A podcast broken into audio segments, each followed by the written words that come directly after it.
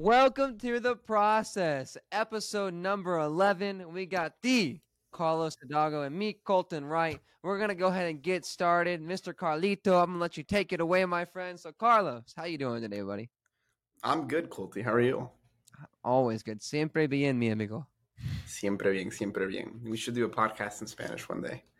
Let's do it. Uh, today, though, what we want to go over is why why people should only chase one rabbit at a time. Meaning, why why should people only chase one source of of, of revenue at a time?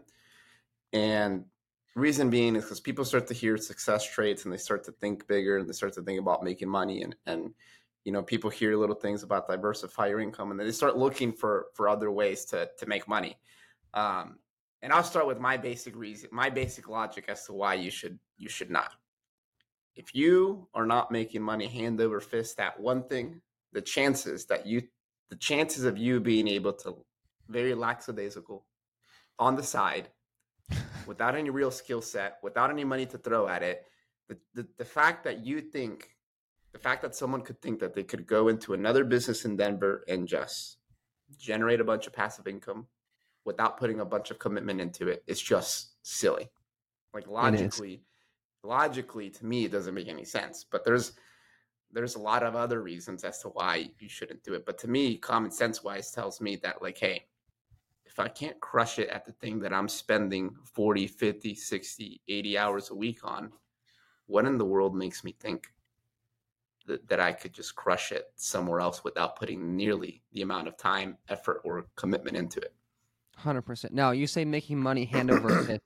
What is making money hand over fist? If you could put a, numer- a numerical value on that, what would it be? Um, if if in a hundred grand, let's not think of a month coming month. in. Okay, hundred grand a month coming in. Got it. The way Grant talks about it is, you should. What's he say? First, you need to learn how to make money.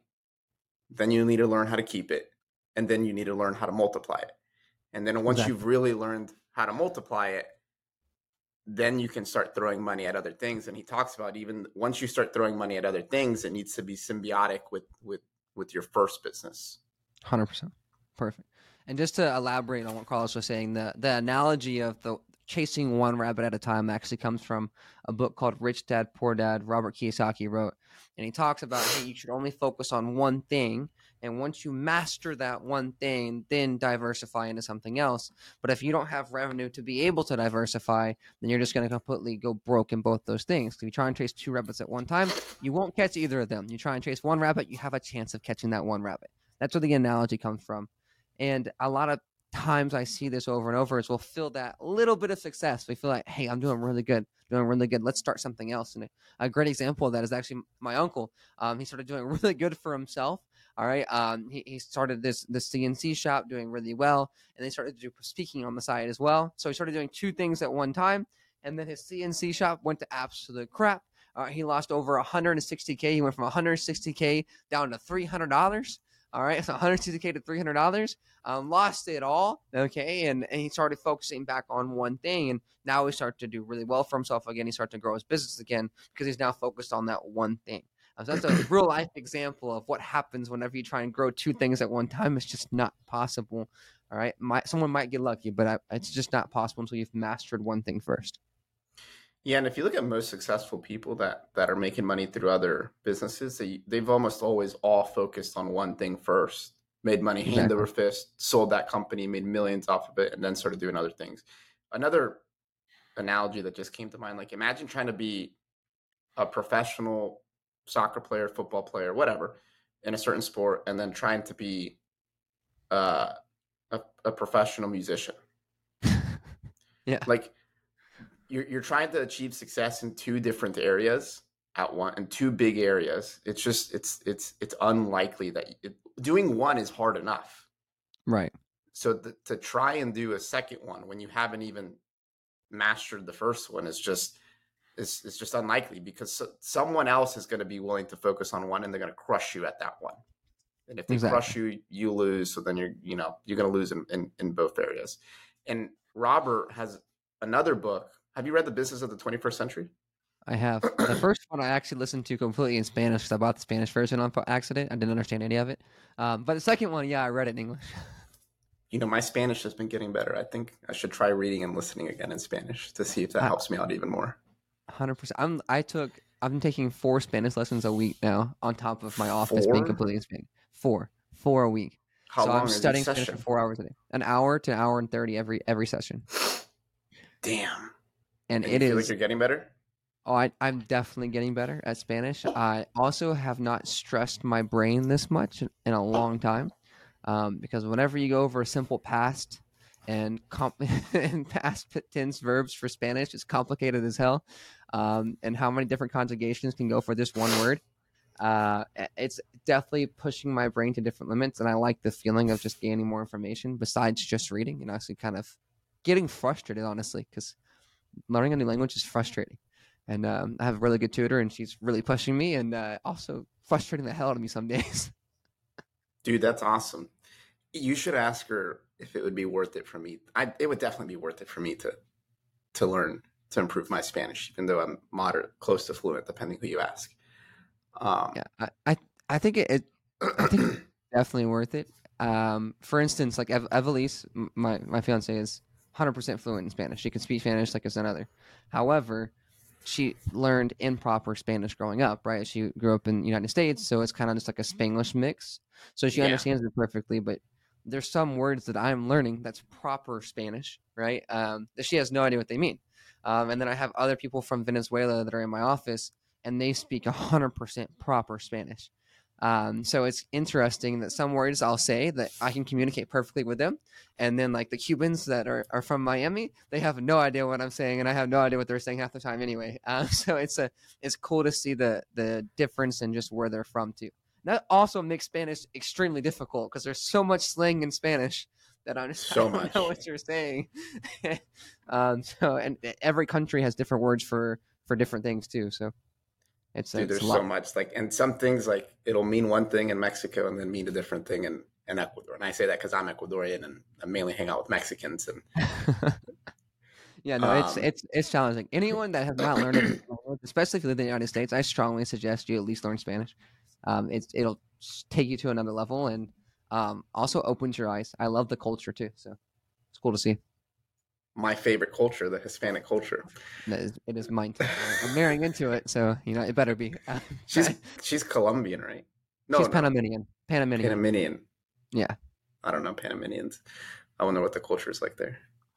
Um, a lot of dancing, really cool. Heck yeah. Um, but back to what back to what we were talking about. Um, the book of the business of the, tw- the the 21st century. You listen to it in Spanish. In that book, Robert talks about how you should get into a direct sales business like like ours. Mhm. Um, just look for certain look for look for a good office, look for a good coach, look for people who have who have had success and he's got some questions in there to, to, that you should be looking at for an office. And I remember I interviewed for for a door to door office, and I kind of asked those questions to the guy that the owner actually interviewed me. And I asked him how many outside deals does he have, like how many people has he opened up, how long has he been opened up, like how successful are the people that he's opened up, and then who promoted him, and who have who has who have they promoted, and how are they doing? Wow. Um, and he gave me the answers to all of them. Like, well, this is a very small business with very little success. I am not gonna follow. I'm not gonna follow you. um, but that was because of that book. Um, although the pitch was great that they that they gave me. Uh, but anyways, in that book, it talks about about getting into a business like ours, getting to a position where you're roughly overseeing 500, 500 sales representatives, and then starting to to invest in other things. Because once you have an organization of around 500 representatives, then you probably have a bunch of leaders inside of your organization where you you can afford to to to step out a little bit and learn Right. something else. Because if you build a second second source of income, like it's going to take you learning something unless you just meet the right people where they can really uh, handle everything everything for you. But if you try and do it before that, like your most businesses take up so much of your time, they take up so much of your attention that you're not going to be successful successful at either of them. Um, if you try and start to try and start too early. 100%. Don't underestimate the time that you've put in. The where, where you're at now is because the time that you put into it. If you stop giving it the same time, too soon, it'll just fall apart. Yeah, Hormozi just made a video where he talks about that. Where sometimes you're, you know, you're five years into an industry and you're doing really well, and then you start looking at other industries, and other industries look really good. And then he talks about like what they, most people don't realize is that then you're just starting over. It looks really good because you understand how to build a business and you can rebuild that business and maybe you can build it a little bit quicker. But because you're five years into your current business, what you don't realize is that, you know, it's going to take you another four or five years to get to maybe year seven of, of your business. So why not just wait right. another two years and, and get there? That's a, you that's know? a great point. Alex, um, I listened to a funny vis- video from Alex Hormozi yesterday, actually, and he he used to boycott social media. He hated social media, and he said Kylie Jenner changed his life. Um, whenever she saw, he saw that she was a, a, billionaire or actually kicking his ass in half of his age, he's like, I am doing this all wrong, and that's when he started his social media platform. And I, I, it was interesting to hear that Kylie Jenner was his inspiration to get on social media. What an open mind. What an open mind. What what a student. What a student, they tell you. But uh, to add on to, I guess the whole the whole thought process of not chasing two rabbits, because I think this is this is a good point. If you're not chasing two mm. rabbits, what you sh- what should you do? I think people should really follow those three steps like Grant talks about. Learn how to really make money.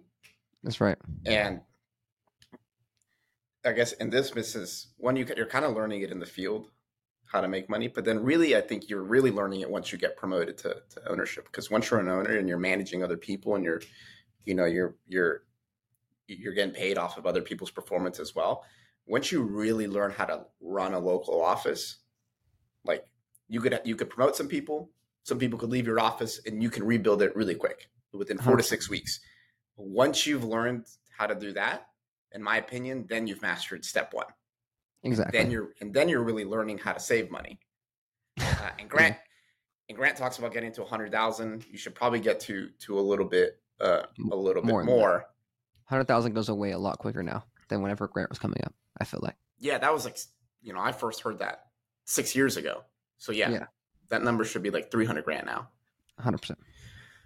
And then, and then you learning how to multiply it, which is, you know, in our business, just you know, promoting outside a bunch deal. of outside deals and, and making sure that they do well, that they stick around, uh, and then you should get promoted to RCNC. So it's it's it should be a four to six year process of you exactly. not looking at anything else, being committed to one thing, mastering this business as as if you're trying to be a professional.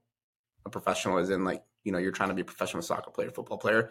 Look at the amount of time that they spend at their craft, and it's going to take the exact same amount of time in in our business the exact same exactly. amount of dedication and, and, commitment and you working on yourself uh, and if you're not doing that you're never going to get to a second rabbit 100% 100% not a good one at least that's very true.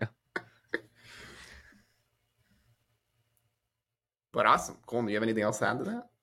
I think that's it buddy. Go ahead and close us out. All right. Thank you guys for listening and tuning in. If you haven't subscribed, go ahead and subscribe, and we'll see you guys all next week. Yes, sir.